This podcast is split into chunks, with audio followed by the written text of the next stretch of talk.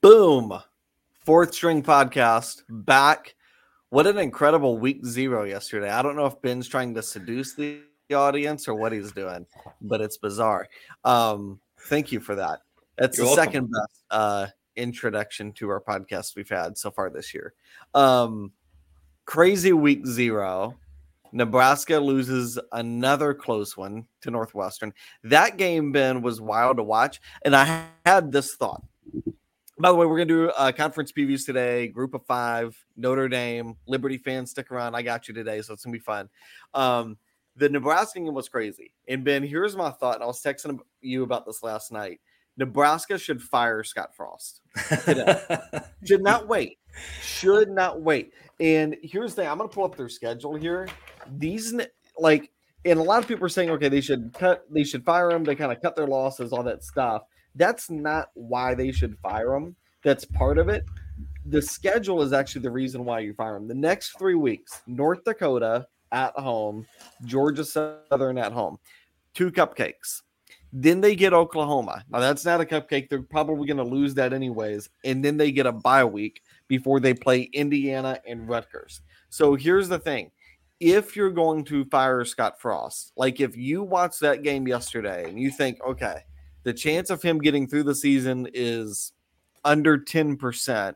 Fire him now because whoever the interim coach is, A, you give that guy an interview. So, like Mark Whipple to me, he should be the interim coach. I think he was already getting looks at head coaching jobs last year after what he did with Pitt.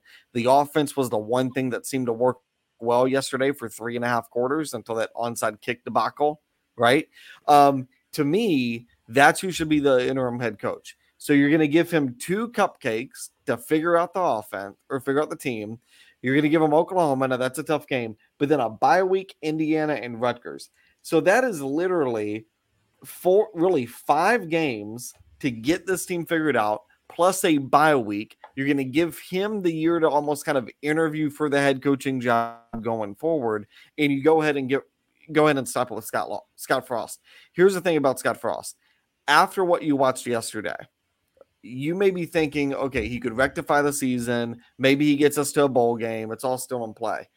And that's fine for this year. My question about Scott Frost is can you watch what happened yesterday and can you look at Scott Frost and picture him ever getting Nebraska back to nine to 10 wins a year? For me, I don't think so. You're a premier program. You need to cut it now. Yep. So, uh, something, something that, uh, so many so many places go here. The reason they haven't fired him yet was because Bryan Harsin isn't available. So uh, that's the first thing. They were asking on ESPN yesterday, "What's Bryan Harsin standing in Nebraska?" That was hilarious. I mean, that uh, was just a typo, right? Like nobody's actually. No, that was an ESPN article. So that was that was in ESPN. It was. Hold on, are they suggesting Bryan Harsin would go to Nebraska? Yes, yes, they are. I don't think Nebraska would hire Bryan Harsin at all. I mean, so then Nebraska's need to go at needs to go after a really you know splash landing coach, which is what Scott Frost was supposed to be. Uh, when we were texting back and forth, it was I wonder if Scott Frost is even going to have a ticket on the plane. Like if they just tell him, "Look, find your own way home." I halfway expected that to happen. Like, look, spend the week in Ireland. You know, enjoy the sights while you're here. Uh, don't come back to Nebraska. Like yeah. No. Well, here's here's the thing. You can as a head coach, you can lose a game to a team you're not supposed to lose to. What you can't do is you can't lose continuously well, because you continue to overthink the room. Like yeah. and I understand like you're hiring a younger coach, that's fine. But like remember Georgia hired Kirby Smart and Kirby Smart his first couple years they were awful. They lost to Vanderbilt, whatever. But it was okay because he was learning the ropes. He wasn't overthinking the room. Like you've never watched Kirby Smart lose a game because he just did something insane trying to outsmart everyone, right? Like Scott Frost yesterday, I think went into that game and thought, "Oh, I went into this on the hot seat. We're up two scores. I've got this game under my, you know, like in my belt. Like this is a win, right?" And then he thought, "Now I'm really going to show everybody that's doubted me as a head coach and show you why I should be here. Let's call the gutsiest play ever." I don't even mind the gutsy play. Like if they had forced a turnover and then he threw a Hail Mary, fine.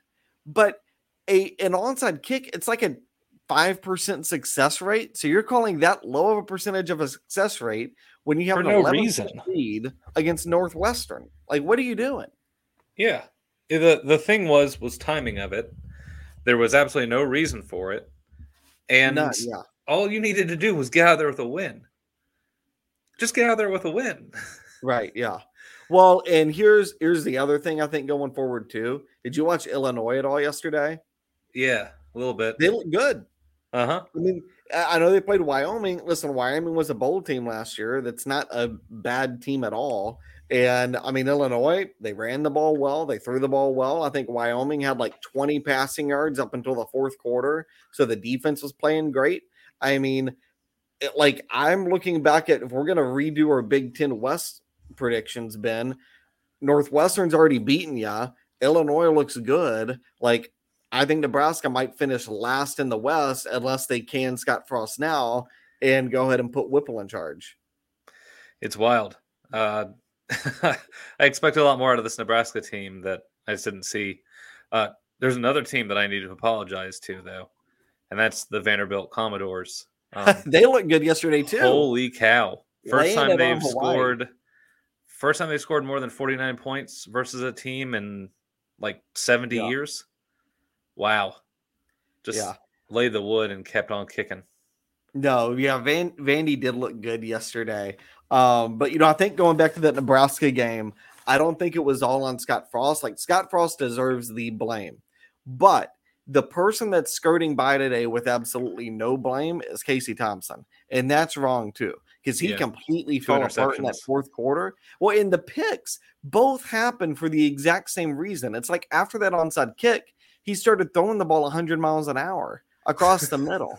Okay, well, when you do that, right, the ball's going to get tipped, and then what happens when the ball, the longer the ball is in the air, the better the chance the defense has to pick it off, right? So mm-hmm. twice in that second half, he's throwing. I mean, like not there wasn't even a reason for it. It's not like he was trying to like throw into tight coverage. He's just throwing darts, right? And Bullet I mean, his everything. receivers can't handle them, and they get bopped in the air and they get picked. But I think, I mean, Scott Frost was the reason they lost, but Casey Thompson deserves a good bit of blame too. He he was great most of the game. Eh, That one where he rolled out and like looked like he was going to get sacked for like a twenty yard sack, and then hit his receiver. I mean, what was it like forty yards downfield?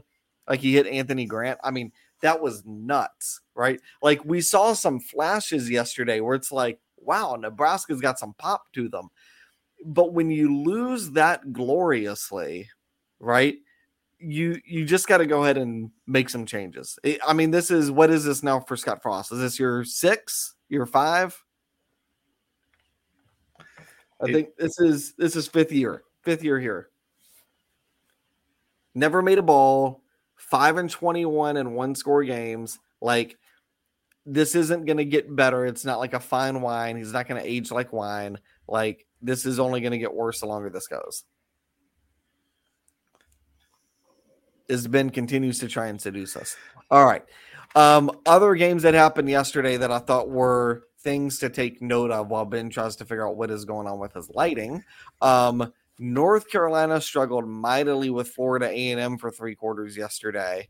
Um, that's problematic. Like I know you can look at the score and say, okay, well, North Carolina won 56-24. The thing about those FCS teams, they have 20 less scholarships than you. So normally when you see a game like this and North Carolina, you know, takes it away in the fourth quarter, outscored them 21 to 0, I think you look at the end result of the third quarter. Because if Florida A&M had 20 extra scholarship players on their roster, that would have been a really, really close game. So, I mean, North Carolina got the win, but Ben, I'm a little bit nervous about them being my pick to win the Coastal this year. Of course, there would be nothing more ACC Coastal than losing to Florida A&M and still winning the Coastal.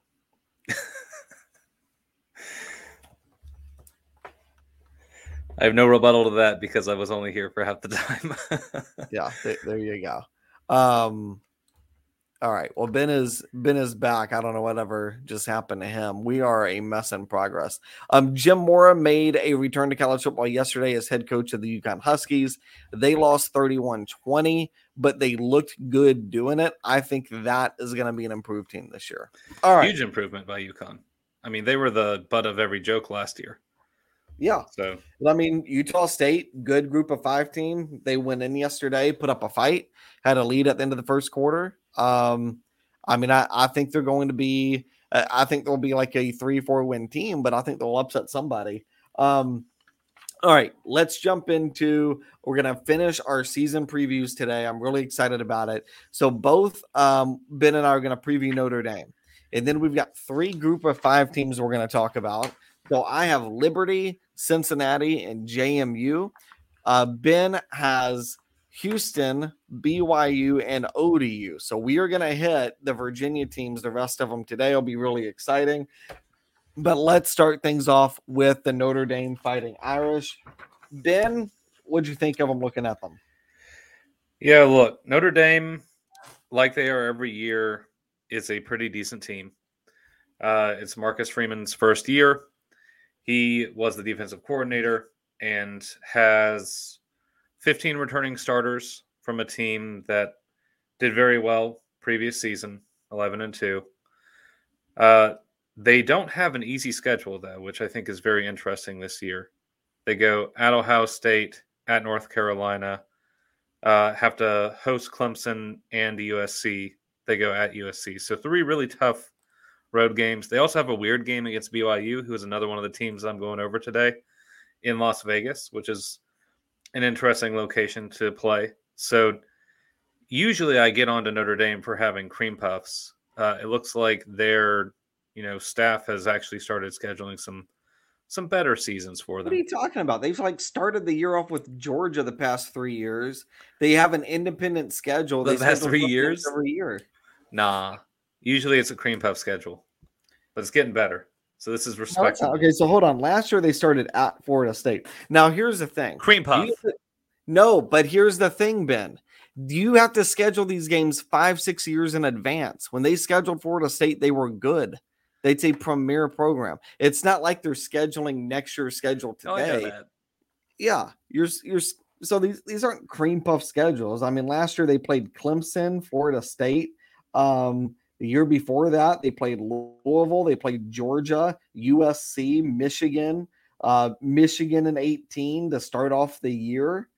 Where are you getting this cream puff stuff from? Notre Dame always plays a tough schedule.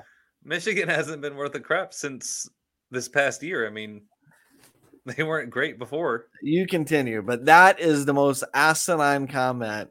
Notre Dame doesn't play a tough schedule. There's few teams Cream that play the schedule they do.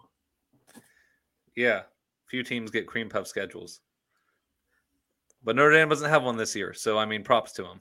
Props to the scheduling staff for actually getting good teams in a good year for those teams. So it should be a, a tough, a tough year for Notre Dame. Uh, I don't think they miss a beat with Marcus Freeman, though. I think it was the right hire. Uh, glad that he was able to get that head coaching promotion. Um, you know, the biggest thing with Notre Dame historically over the past, like, I don't know, decade, uh, is after those cream puff seasons, they get into, you know, the uh, the postseason and they just, you know, crumble.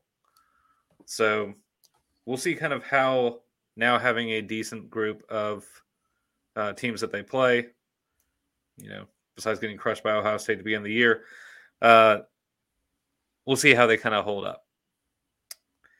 So they lose Jack Coan as their quarterback. They have a couple guys. I'm not sure which one has been named starter yet, if that has happened. Uh, but two decent passers behind them, both 60 and 50% on the year last year, only in probably garbage time.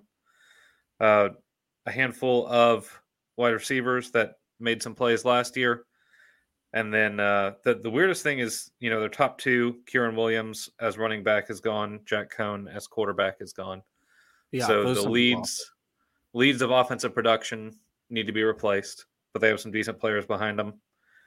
And uh, yeah, we'll kind of see how it plays out for them. It's going to be a tough first week, that's for sure. So, all right. Here's the thing about their schedule. First off, last year was the first year in six years they haven't played at least four ranked teams in their schedule. And last year they played Wisconsin and Cincinnati. So the teams that didn't perform up to par were the five ACC teams that they threw on their schedule, and they don't have to, by the way. They entered that agreement willingly. So I don't want to hear about Notre Dame's cream puff schedule. This year they Look, do start at Ohio State, and that is going to be a brutally tough game. Um, I do think, like Ben said, the losses to watch Jack Coan and Kyren Williams, those are just two brutal losses. But I would argue the rest of this team that's this is the most talented Notre Dame team that we've maybe had in decades. And even Brian Kelly last year was quoted in saying, Look, we're a good team, but we're a year away from really peaking.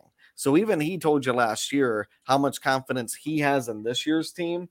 Um, now you look at Jack Coan, he goes, that is big, but Tyler Buchner was a four-star quarterback in high school, had offers from Bama, Georgia, Michigan, Oregon, and USC, and a couple of Ivy League schools too, which had no chance at him. But that does tell me he is smart enough to where Ivy League schools really, really wanted him. So I think they've got a smart quarterback.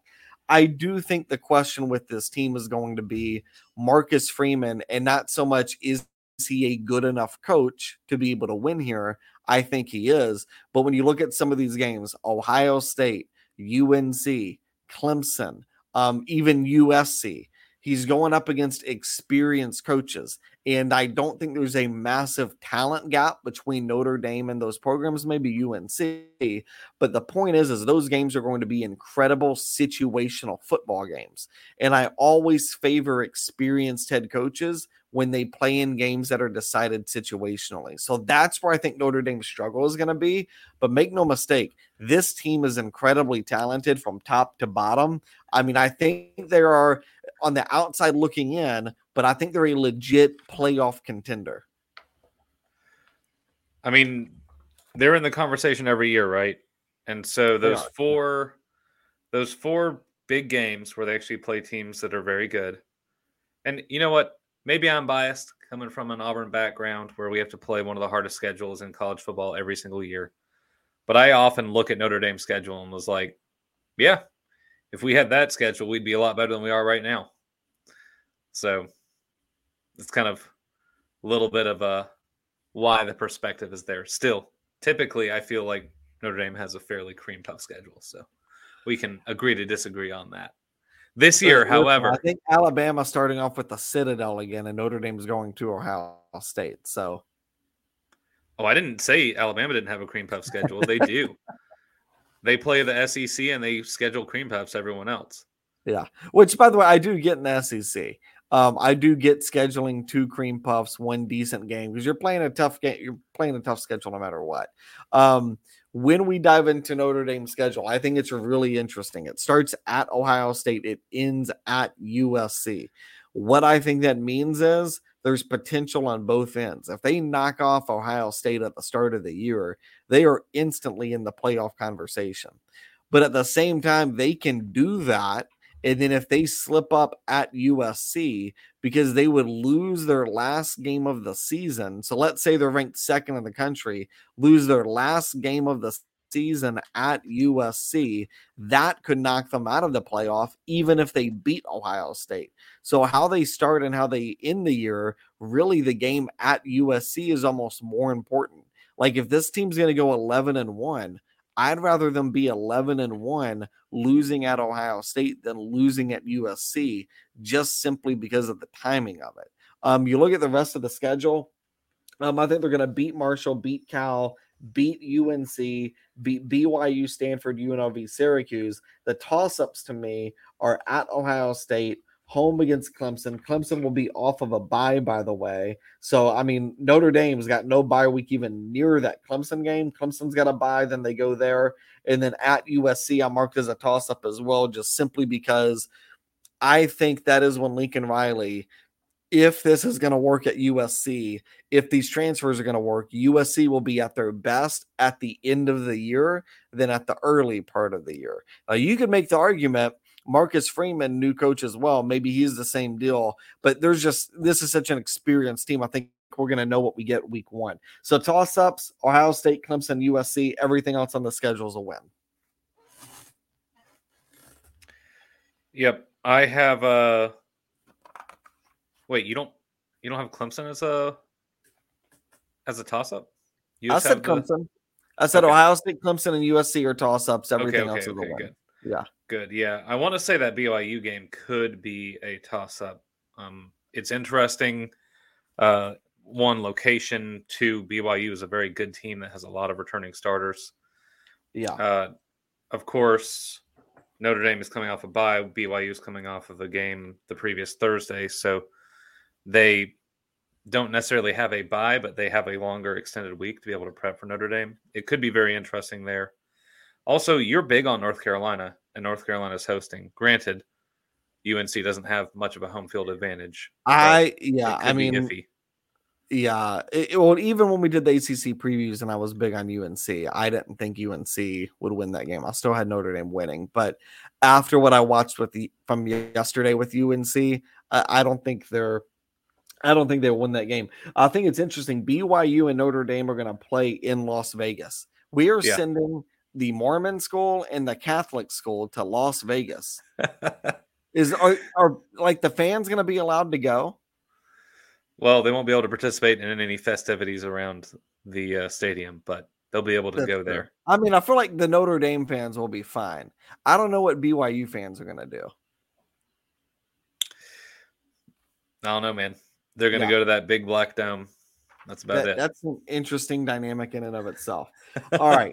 Um, there's Notre Dame. So what we're gonna do now, um, I'm gonna jump into Liberty, and then Ben can jump into his team of note. Um, and we'll keep kind of going back and forth here. So let's talk about the Liberty Flames. And Ben, you're free to comment on this too as I go. Um, first and foremost, no Malik Willis this year for Liberty.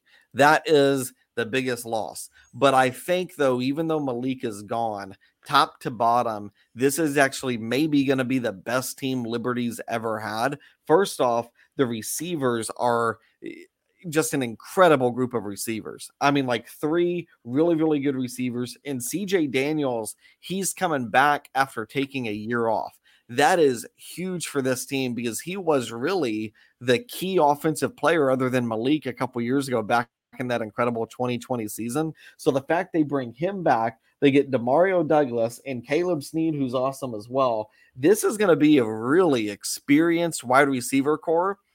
Also, if you think about Hugh Freeze and the teams he had down in Ole Miss, and Ben and I were talking about this uh, a couple of days ago, his teams always had big, fast, physical receivers that were not afraid to block. That is to a T this Liberty receiving unit. So the way this offense is built up, this is exactly what Hugh was what Hugh built when he was down at Ole Miss. So this is going to be the most Ole Miss resemblance offense that I think Liberty has had since Hugh Freeze has come in. Now the question is going to be at quarterback with Charlie Brewer coming in you know, I think his playing skill is going to be really interesting here. The dynamic we had with this team last year was Liberty had one of the worst offensive lines in the country, and Malik Willis was able to make up for it. Now, I also believe, even though he was able to make up for it, he also exasperated some of it because when you have a quarterback that runs around, it naturally makes your offensive line worse. So, this is going to be improved, not just because they're going from a mobile quarterback to a pocket quarterback, but because they're bringing in a bunch of transfers. Cam Reddy transfers from Boston College, who'll be the senior center. Nasir Watkins transfers in from Kentucky. He's going to be the left tackle. The offensive line should be improved. No longer can be the worst in college football. And then this defensive line is going to be absolutely incredible. That is the heart of this Liberty team will be the pass rush. Now let's talk about Charlie Brewer real quick. Last year, he was the starter at Utah after transferring from Baylor. So he led Baylor to a Big 12 championship, then goes to Utah, transfers in. Three weeks into the year, he was no longer the starting quarterback. And he looked awful in those three weeks. Now, I'm fine with you know his performance and coming into Liberty, and maybe he has you know a comeback year. That's all fine. What concerns me more than anything is that not just that he got replaced, but he quit the team after week three. You cannot do that. Like, I don't care what the excuse is. You cannot just simply quit the team after week three. And Kyle Whittingham is one of the most honorable coaches in the game. So to go into Utah, play for Kyle Whittingham, and come out and say, "Look, I just didn't think I was a good fit for the offense," and so now you quit the team. That's really not cool. The one thing Liberty always had with Malik was incredible leadership traits. And I do wonder with Charlie Brewer, and I know he's been in college football for like the past 20 years, that's fine. But I do wonder what kind of leadership traits is he bringing to the table? Because that was really concerning. Let's break down the schedule here real quick. So Liberty's going to start off the year at Southern Miss. I think Liberty should actually win that game. I'm not really worried about that at all. Then they're going to get UAB at home. Again, I've got that marked as a W. UAB's coach, Bill Clark, he retired earlier in the year. So they're bringing in an interim coach off of really short notice. I don't think that bodes well. Liberty's going to go to Wake Forest. Now, Wake Forest this year, quarterback is out. That's a problem. But I think Wake Forest, top to bottom, is a better team than Liberty. They should beat Liberty. So I've got that one marked as a loss. Akron, ODU, UMass, Gardner Webb, all are wins. The ODU game's a little bit sneaky because it's at ODU, but Liberty has absolutely dominated ODU over the past couple of years. Last year, they beat them 45 17 couple years ago. Um, Liberty played ODU. This was in 2018. Liberty won that one 52 to 10. So that game really hasn't even been close. I think Liberty will crush ODU again. Then October 22nd, they're going to get BYU at home. Now, I do think Liberty has a chance in that game. But I think BYU is a better team. I think they're incredibly well coached. BYU is going to be coming off of a game against Arkansas um, and against Notre Dame. So those two back to back games, and then to go on the road to Virginia, Liberty couldn't ask to get BYU in a better spot. So that really will help them in this game, but I just think BYU is going to be too much. Then Liberty gets a bye week. Then they're going to go at Arkansas. Um, unless Arkansas is just completely fallen off the wagon, which I don't expect, I think Arkansas will win that one handily. And then Liberty goes at UConn. Listen, I mark this one as a toss up simply because of the timing. You've got Arkansas, you've got BYU bye week, big game at Arkansas, and then Virginia Tech's right around the corner. I think having to go to UConn, which is now coached by Jim Mora, it'll be late in the year. I think that's a sneaky game. Liberty should win, but I marked it as a toss up. Virginia Tech at home, Liberty should be favored. It feels like a win right now. But listen, you're talking Power Five versus Group of Five. Virginia Tech's a talented team. I think Virginia Tech has actually hired the right coach. So I think the Hokies will be improved. And it being that late in the year, I have that one marked as a toss up too. And Virginia Tech travels really, really well. So I expect Liberty fans to be there. But if that's a 50 50 crowd, I would not be shocked. Liberty's going to end the year with New Mexico State. I've got that one marked as a win. So what's the overall record for Liberty there? I think there's somewhere around seven to eight wins. If right. Charlie Brewer, if we get the Charlie Brewer from a few years ago that won the Big 12 title, mm-hmm. I legit think Liberty could win up to 10 games. Um, my concern is Charlie Brewer isn't great. We don't know it. Uh, we don't know that until Wake Forest, and then they have to bring in freshman Kaidon Salter, who I know was third on the depth chart. But let me tell you, and I've watched Jonathan Bennett play. You get Jonathan Bennett out there for a drive, then you get Kaidon Salter out there for a drive. That entire locker room, fan base, everybody is going to be begging for Salter. Like that kid is just lightning in a bottle. He might throw a bunch of a bunch of picks, but he is lightning in a bottle. Very cool. Yeah, Hugh Freeze coming in, bringing Liberty into 1A, going to four straight bowl games. Pretty wild. So uh it's it's interesting, man. I mean, this year is, to be a flame. This is the well, it's a great year to be a flame. This is the best Liberty team that I think we've they've ever had. And like if you look seven returning starters on offense, only four returning on defense, the strength of this team's on the defensive line they lose some really, really good players in the secondary. That's going to be a question mark. But if you look at the schedule, no, they don't really play a team that's going to air it out on them. Like mm-hmm. we could have maybe made that argument for Wake Forest a few weeks ago, but Sam Hartman's out for potentially the year. So are they going to air it out with their backup quarterback? So I think teams are going to try and run on Liberty and they're not going to be able to. Like Liberty matches up well with everybody on their schedule, even Arkansas for sure. It's uh, going to be a good year. I Flame think so. on. All right, Ben, which team you going to next? Yeah, the next one for me is the BYU Cougars. Uh, coming off of a 10 and 3 season, back to back 10 win seasons. Uh, BYU has uh, 19 returning starters. So yeah, it's a really good team. most of the offense is back. Uh, they lose their top rusher, uh, Tyler Allgeier, but he is being replaced by Christopher Brooks, senior transfer from Cal, four year starter over there. So shouldn't miss too much of a beat when it comes to the run game. They also have a handful of decent running backs back behind there. Their second in uh, the running category, though, is Jaren Hall, and that's the difference maker on their offense.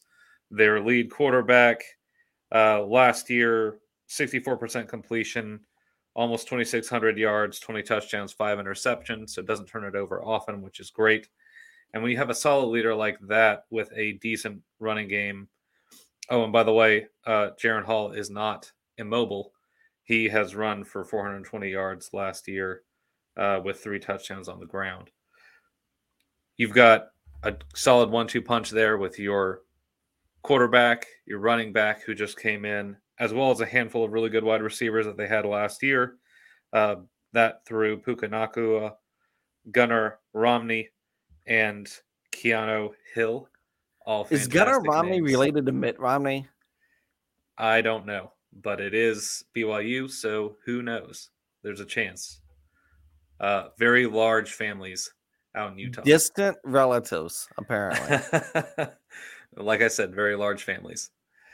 Uh, so you've got a really solid offense coming. Oh, and by the way, the defense is almost entirely intact. Uh, 11 returning starters, and you've got majority of those guys that started almost every game, and they had a really decent defense last year as well. Uh, lots of picks, lots of sacks, lots of good players that are going to play a non cream puff independent schedule. Uh, BYU's got a very tough schedule up in front of them. So we'll kind of walk through that now. They start off uh, on the road at USF. Not a not a cream puff, but not a uh, a hard game. They should win that handily. Then they take on Baylor at home, the defending uh, Big 12 brutal champion. So that is going to be a tough, tough game. Uh, a really solid offense with a decent defense versus a really solid defense with a decent offense. So we'll kind of see how that battle plays out. Uh, Baylor should win it, but I have it as a toss up because I think BYU has opportunity. Uh, after they get through Baylor, they have to go to Eugene, Oregon, and play the Oregon Ducks. Yeah. Uh, these two teams stack up pretty well, high powered offenses. Expect that to be a high scoring game, but it's a toss up as well. I think the team that has it at the end or causes the first turnover is the one that wins it out. I have it as a toss up leaning in BYU's favor, but when you're playing on the road, it's not easy. And that's two of their first three games right there. Really intense starting off. Uh, they then have Wyoming and Utah State, who we saw play this week. Decent team. Uh, both coming in the next following two games. I have both of those as wins for BYU. Then they go on the road to Las Vegas, which we had just talked about against Notre Dame. Uh, I wanted to call that as a toss up. I have it as a loss, but I think BYU definitely measures up there and has opportunity. Uh, and then homecoming for BYU next game, they have Arkansas coming to town. So uh, brutal. hit after hit after hit. Look, this BYU team has an incredibly difficult schedule. Uh, that Arkansas team should manhandle BYU in the run game uh, as well as in the trenches. However, the kind of biggest area of loss within Arkansas is their cornerback. So if they get lit up, then there's potential for BYU in that one as well. I have it as a toss up, leaning towards a loss uh, win for Arkansas. Then they go at Liberty, which you just talked about.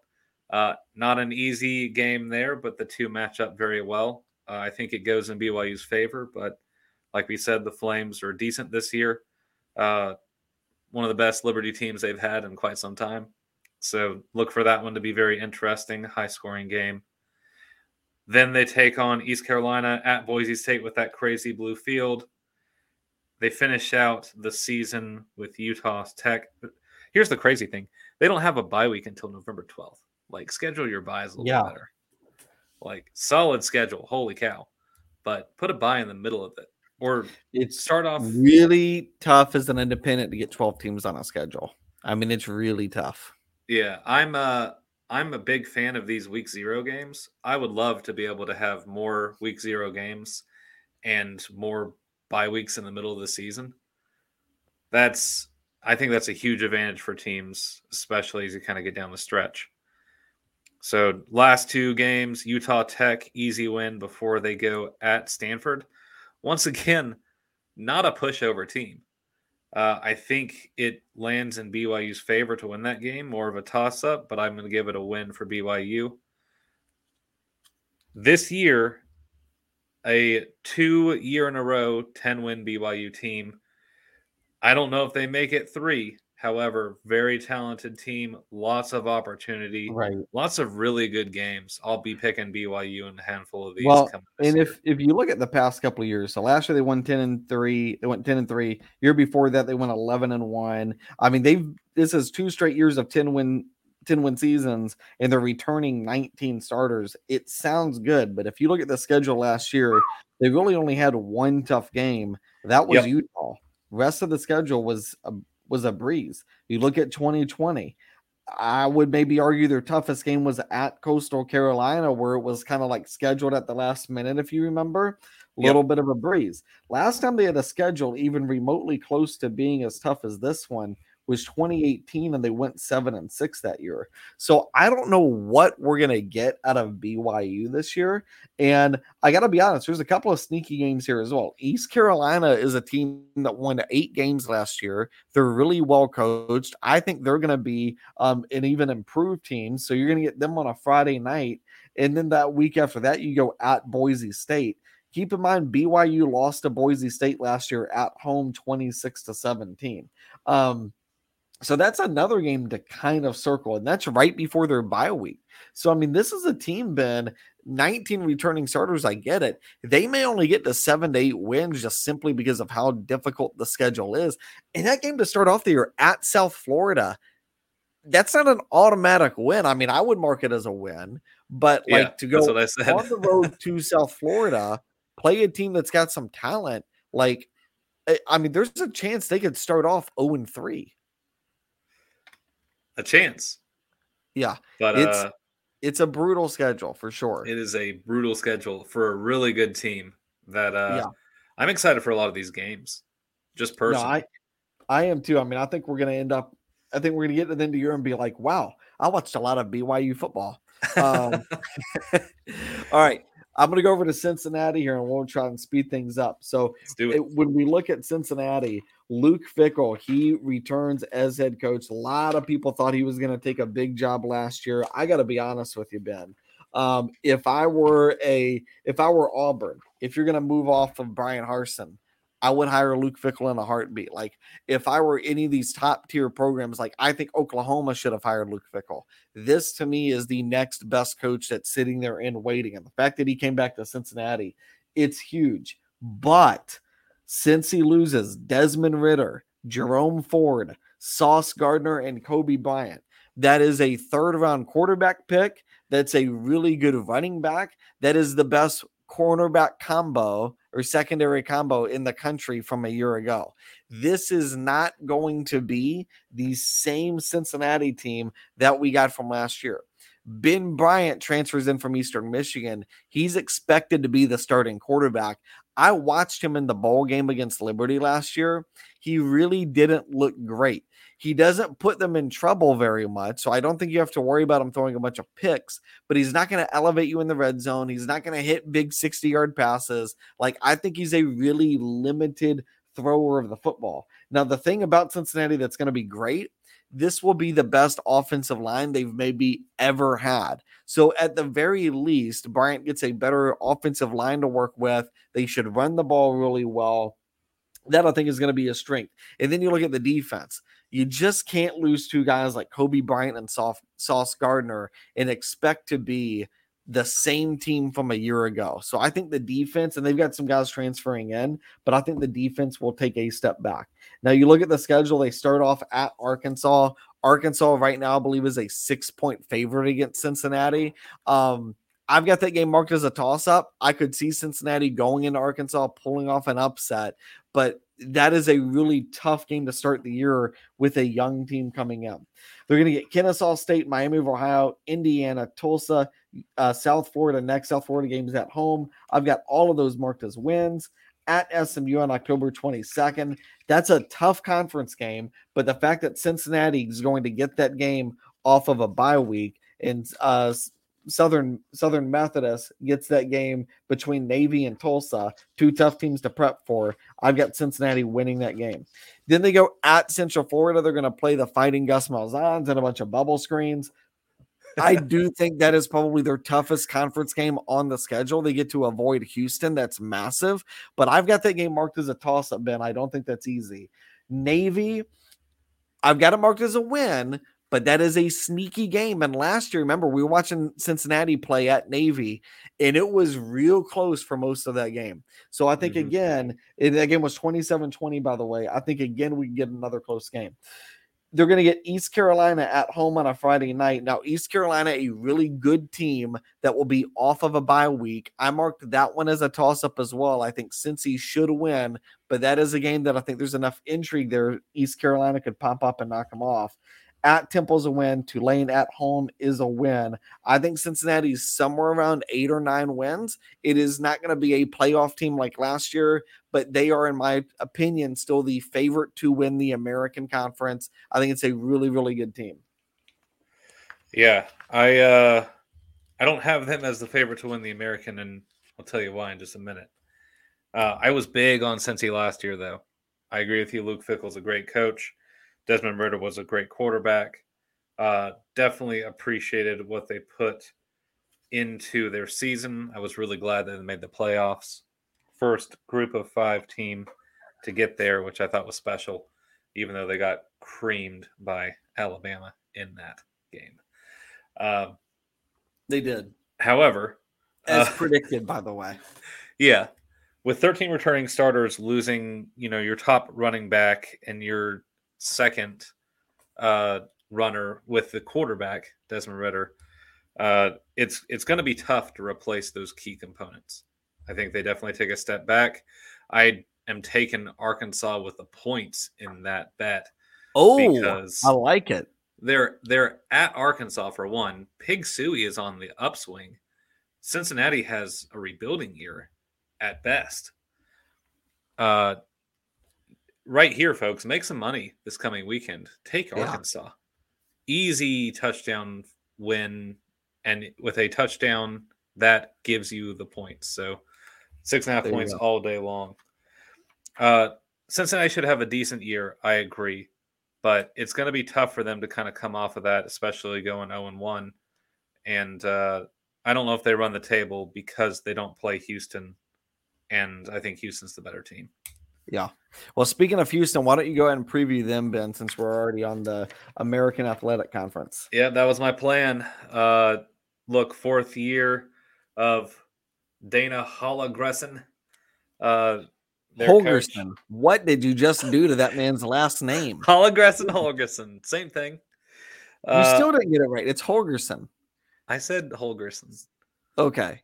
Look, I'm just. Did you say like I'm just, hologram, like a hologram, but aggressing? I'm taking lessons from the president right here, and uh, just pronouncing people's names however the hell I like. So, uh, Hologresson over here. I know it's Holgerson. I'm going to keep with it. Stand my ground. Uh, and I'm just going to pronounce all the rest of the team's names however I feel as well.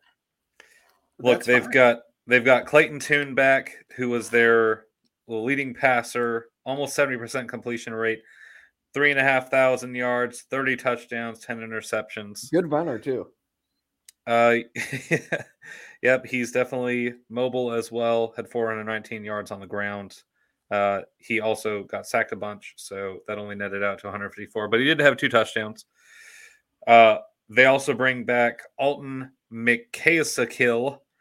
Uh, don't even question me on that. That's their top rusher from last year, over a thousand yards rushing, but had some negative plays, so just under a thousand to finish out the year. 16 touchdowns for him. Uh, only losing. Yes. Okay. Looking all over this roster for like McCahill. What?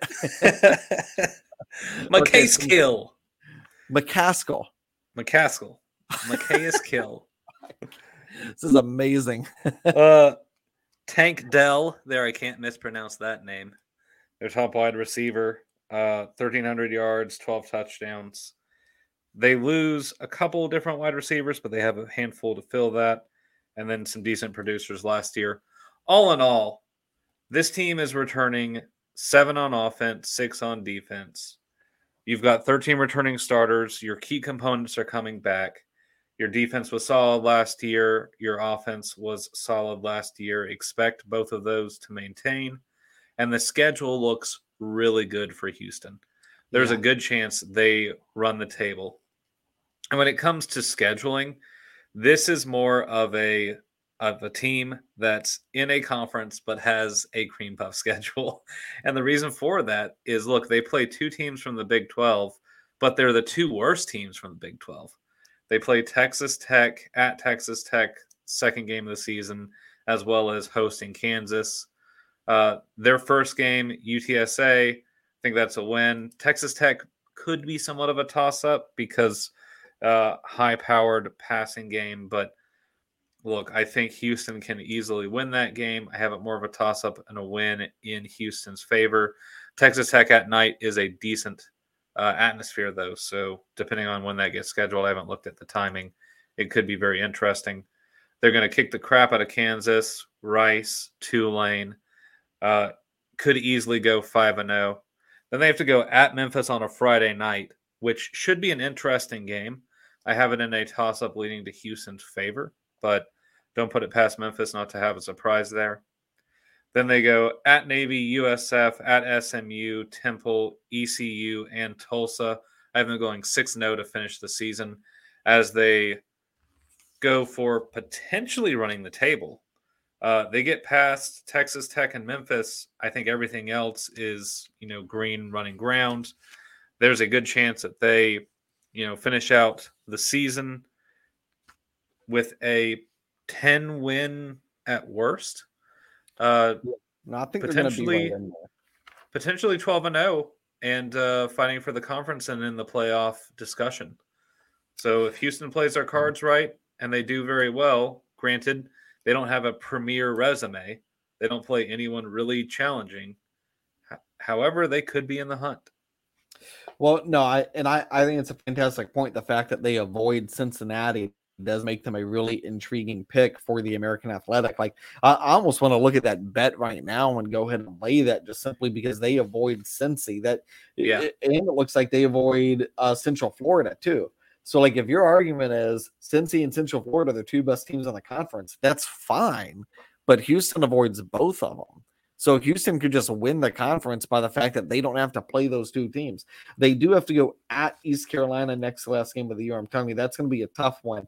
And going at Memphis on October 7th on a Friday night, that'll be a really fun game. That's tough too. But yeah, I mean, the rest of the schedule looks very doable. Um, I don't feel like the game at Texas Tech is an automatic win, because I think Texas Tech can pass the ball real well, but Houston should absolutely be a favorite in that game for sure. And yeah, be on the lookout. Tank Dell, Clayton Tune is going to be a really, really nice combo.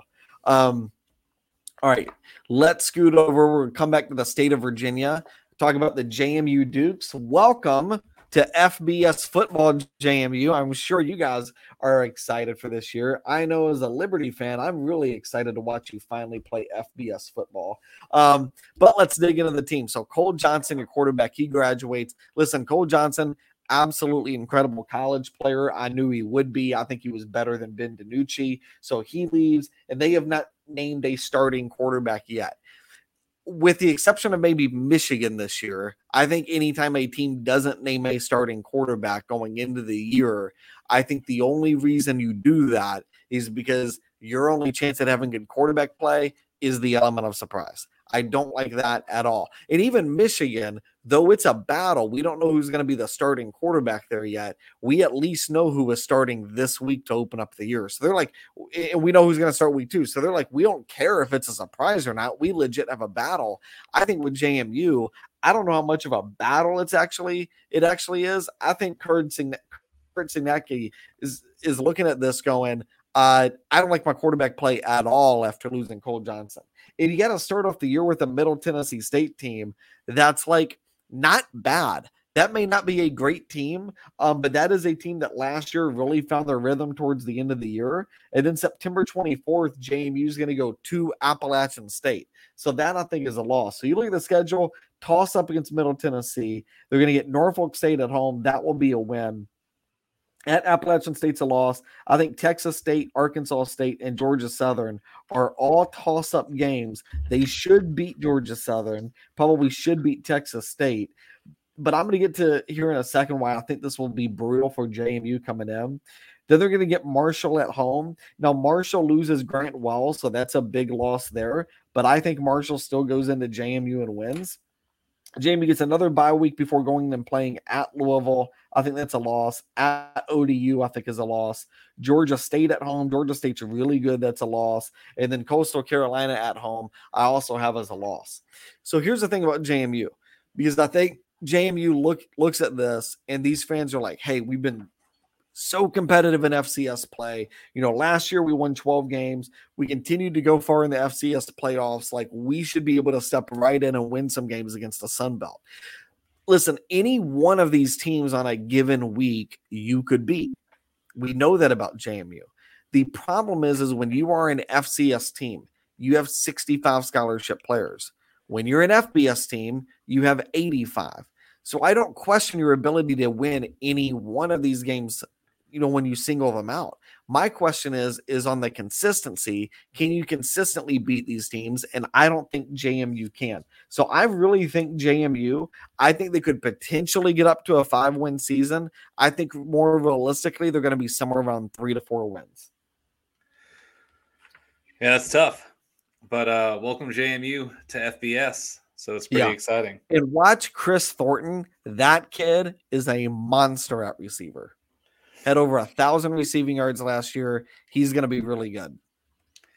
So, uh, my last team is also a team in Virginia, uh, a team that I really like, mainly because they beat the Hokies a handful of times. So, uh, one time, and, uh, one time that I've replayed over in my memory many times. so we'll put it that way. Uh, however, look out this coming Saturday, ODU plays Virginia Tech once again and uh, hosting the Hokies as they open their season under a new regime. So, ODU, first year in the Sun Belt, the Sun Belt Fun Belt takes on uh, quite a new look this year with a handful of really good additions. The team is fairly intact uh, 17 returning starters from a team that had a mediocre season last year. However, new look when it comes to your competition and some old faces too. The offense comes in with uh, Blake Watson as their top rusher, coming in with over a thousand yards on the ground and eight touchdowns. He's got somewhat of a one two punch with Elijah Davis, so expect a really solid running game. And then, you know, one of the the key leaders on this team is hungry like a wolf. Hayden Wolff over here with almost 2,000 yards passing, 10 touchdowns, seven interceptions on the year last year. Uh, wide receivers are all pretty solid. They've got returning their top wide receiver, Ali Jennings, uh, over a thousand yards and five touchdowns. Half the touchdowns went to Ali. The other half went to Zach uh, Kuntz. And yes, I pronounced that the way that it should be, I believe. Uh, almost 700 yards, five touchdowns there. I think that's how it's pronounced. So glad that was buried at minute 55 of our podcast. I know, right? K U N T Z. We're uh, just going to say that's Kuntz. Kuntz. There we go. Yeah. You can mute me, baby. Go back and edit it. Uh, you. We're going to break down the season. Uh, it will be. you muted me and unmuted. Fantastic. Breaking down the season here for for the ODU Monarchs. They start off, like I said, hosting Virginia Tech this coming Friday night, like the high school matchup that it is. Get ready, because uh, I think ODU wins the second time against the Hokies under their new regime. Virginia Tech right now, by the way, is uh hold on, I think it's an eight point favorite. Eight and a half point favorite at ODU. Yep, eight and a half point favorite. So it's a my, massive line to give ODU. I would say definitely take the points in that one for ODU to cover. Yeah. Easy win, easy money. Uh, then they have to go at East Carolina, who is a very decent team. Uh, that will be a tough one. Look, I'm just going to be all rainbows and butterflies for this one because I think ODU has some really good shots in all of these. Uh, you could put half the half the games as toss ups uh, for ODU, potentially not in their favor. Well, but... and even Phil still says his power his uh, rankings have them going anywhere between three and nine and nine and three. Yeah, it's wild. Yeah, it's uh half half the schedule is toss ups here for ODU, um, but there's definitely favored for a team with 17 returning starters and some decent production on both sides of the ball to be a very good team this year. Uh, at ECU, they probably don't win that, um, but I think they could.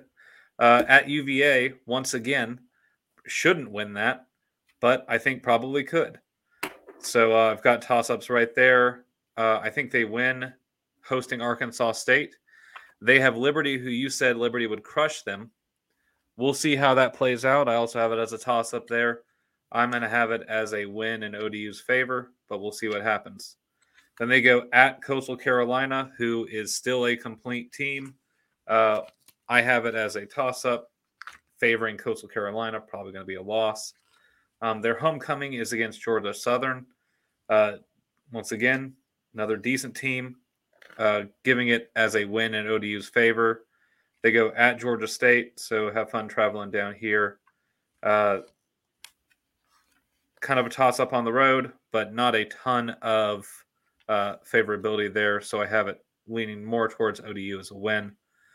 Uh, take on Marshall. I've got that as a win. JMU win at Appalachian State. I think they could win that one as well. And then finishing out in Mobile, Alabama at South Alabama there's a good chance Mobile does well uh, with South Alabama, USA. Remember when that program started? Very good down there. Um, I have it as a toss up favoring ODU because of the experience. However, it is at the end of the season, so we'll see kind of where it goes. So um, ODU could be anywhere from three to nine to nine and three. I have them more in the nine and three favor. Uh, I think they have a handful of really tough games coming up, but a really solid look as they get welcomed into the Sun Belt for the 2022 yeah. season. So they they did not play in 2020, by the way. So in 2019 they were one and 11. Last year they were six and seven. But heading into the Louisiana Tech game, they only had one win, and that was against Hampton. So then they went on a five game winning streak end the year. They beat Louisiana Tech, Florida National, Florida Atlantic, Middle Tennessee, and Charlotte so of those games, all of those teams were terrible, and I mean terrible, except Middle Tennessee. Now that was a good win. I do like consistency. I do think at this level, when you're winning conference games, it doesn't matter so much who you beat, how you beat them, so much as it does that you beat them. But if you look at what we've seen from this team so far, in the fact, I mean, really, uh, the only thing Ricky Rahne's done is gone on a nice win streak, and like that's it. So is this team legitimately an improved team that just kind of found their rhythm at the end of the year or is this a team that just went on a nice little streak to end the year and what we're going to get is more of that team that was 1 and uh, 6 heading into that streak and 1 and 11 in 2019 that's more of my concern. And that's where I think, honestly, like I know Ben wants to take ODU in the eight and a half. I, I think it's a big number, but I actually like Virginia Tech to open up the year to go into ODU and just crush crush the Monarchs. I don't think uh, what we've seen from uh, ODU last year is indicative of what this team will be this year. I still think it's a bad football team. And maybe it's just because I've gone twice to watch Liberty just utterly destroy them. But I don't think ODU is a really good football team. I think they're going to struggle again. I think last year they just got on a nice win streak. They bring 17 people back. Um, Alonzo Ford's really good. Other than that, and Zack Kuntz, other than that, um, I don't think this is a, a, great football team, and I think they're going to struggle for most of the year. All Hungry right, like a wolf. Thank you for putting that in minute fifty-five and not a minute five. Um, goodness gracious! All right. Uh, before we leave, some games happening this week to keep an eye on. Um, Nebraska plays North Dakota, so if that game is seven points or less, uh, put money on North Dakota to win. Um, let's see. Utah at Florida. Utah's a two and a half point favorite. Ben, I like Utah to go and win by more than two and a half. Yeah. Uh, I still don't know how that game's going to play out because we said in our conference previews, look, Florida's a really difficult place to play. Uh, haven't heard still a ton from Florida. It's really the quietest offseason for Florida that I've I think I've ever seen. Yeah. So uh, maybe that's a bad thing. Maybe that's a good thing. We'll see. Uh, yeah. However, Utah will have a challenge going into Gainesville for sure. Don't sleep um, on Florida. Coastal is going to play Army. Coastal's a two and a half point favorite. Um, I think that's another game to watch too. You know, Army wins a lot of games because they're tough to prepare for, but Coastal's had the entire year to prepare. Jamey Chadwell is a great coach. Um, I think Coastal could go in there and win that by a lot. Um, yeah, agreed. Let's see.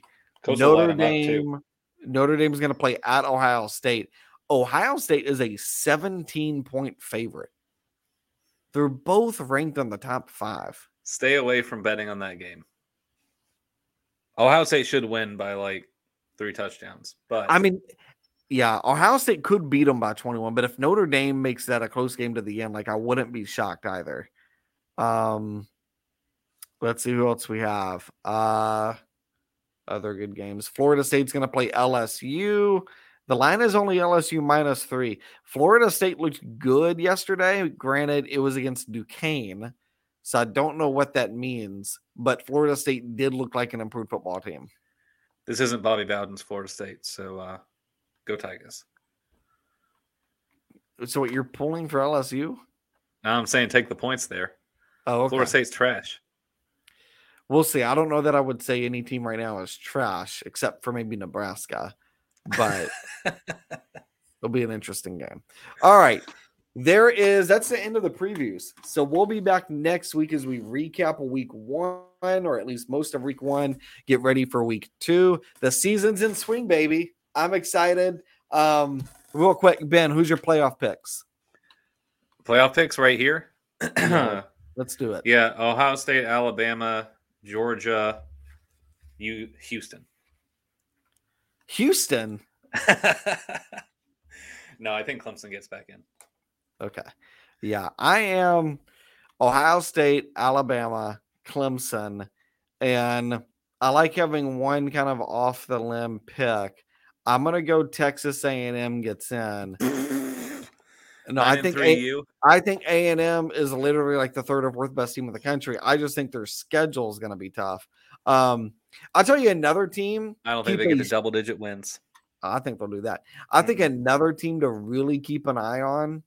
And I know I I know I was hard on them a few weeks ago when we did that conference preview, but I think the one team that could really pop, and I'll explain why, is Miami. If you're looking for a dark horse to get in, this could be it. So for one, They get two weeks to kind of prepare for Texas A&M. They're going to get Bethune Cookman. They're going to get Southern Miss. Then they go at Texas A&M. Now, even if they lose, here's the next weeks after that: Middle Tennessee State, UNC at home, at Virginia Tech, versus Duke, at UVA, versus Florida State, at Georgia Tech. Then they end the year with Clemson on the road and Pitt at home. Now, Pitt, I don't think will be as good as they were last year. And Clemson, I do think Clemson's going to be a really good team, but it's all dependent on if DJ Uiagalelei is any good. And if he's not any good, Miami's going to peak towards the end of the year. That is a potential game Miami could go and win. So, like, I think Miami's probably going to be somewhere around seven to eight wins, honestly. But there's enough potential with that schedule to where I think they could find themselves at 11 or 12 wins and sneak into the playoff. Doesn't Clemson have like a five star behind Uiagalelei? Who is it? I don't know, but if he if he's there, he's not good enough to beat out Uiagalelei. I think Uiagalelei. They they say he's the most talented quarterback they've ever had. Uh, maybe it's well, that that also concerns me because I watched Trevor Lawrence a couple years ago, and that to me feels like the most purely talented quarterback in college football since Peyton Manning. But yeah, well, we'll see. We'll see. Uh, mm. everything is still flying high for Uiagalelei, so maybe he'll come into his own this year. I expect him to at least. Yeah. All right. This is the fourth string podcast. Season previews are done. See you guys next week.